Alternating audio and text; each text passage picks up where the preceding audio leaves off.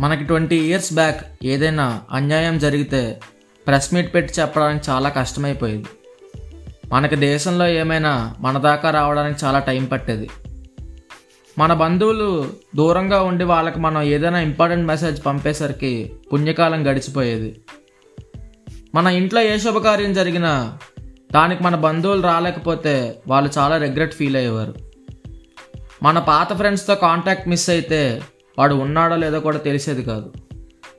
కానీ social media దయ వల్ల మనం పాత ఫ్రెండ్స్ కొత్త ఫ్రెండ్స్ అని తేడా లేకుండా అందరితో కనెక్టెడ్గా ఉంటున్నాం. మన ఇంట్లో ఏ ఈవెంట్ అయినా దాన్ని మిస్ అవ్వకుండా రాని వాళ్ళందరూ ఎఫ్బీలో చూసేస్తున్నారు. మనం ఇంట్లో కూర్చునే ప్రపంచం గురించి తెలుసుకోవచ్చు. మనకి దగ్గర వాళ్ళు ఎంత దూరంగా ఉన్నా మన మెసేజ్ వాళ్ళకి ఇట్టే చేరిపోతుంది. ప్రపంచంలో ఏ మూల ఏ న్యూస్ జరిగినా మనకి ఇట్టే తెలిసిపోతుంది.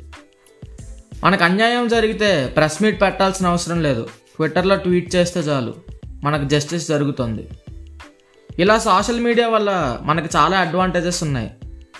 కానీ ఇది other side of the coin లాగా చాలా డిసడ్వాంటేజెస్ కూడా ఉన్నాయి. మనకు వచ్చిన న్యూస్ వల్ల జెన్యునా కాదా అని చూడకుండా షేర్ చేయడం వల్ల చాలా జీవితాలు నాశనం అయిపోతున్నాయి.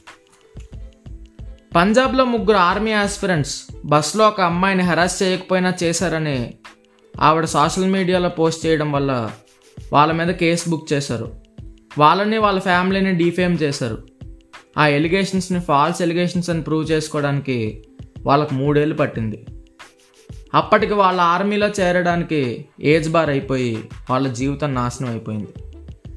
ఇలా మనం ఫేక్ మెసేజ్ ఫార్వర్డ్ చేయడం వల్ల చాలామంది జీవితాలు నాశనం అయిపోతున్నాయి. సోషల్ మీడియా వల్ల క్రైమ్ పెరిగిపోయింది. Harassments hacking illegal business frauds online threats ఇలా చెప్పుకుంటూ పోతే పోతే చాలా ఉన్నాయి. సోషల్ మీడియా వల్ల మనకు చాలా బెనిఫిట్స్ ఉన్నాయి. అలాగే చాలా దారుణాలు కూడా జరుగుతున్నాయి. మన హరీష్ శంకర్ గారు చెప్పినట్టు టెక్నాలజీలో ఎప్పుడూ తప్పు ఉండదు. దాన్ని వాడే మనిషిలోనే తప్పు ఉంటుంది. సోషల్ మీడియా వల్ల లాభం పొందేది మనమే నష్టపోయేది మనమే. చివరిగా ఒక్క మాట. అన్యాయానికి నిరసనగా రోడ్డు మీద ధర్నా చేయక్కర్లేదు.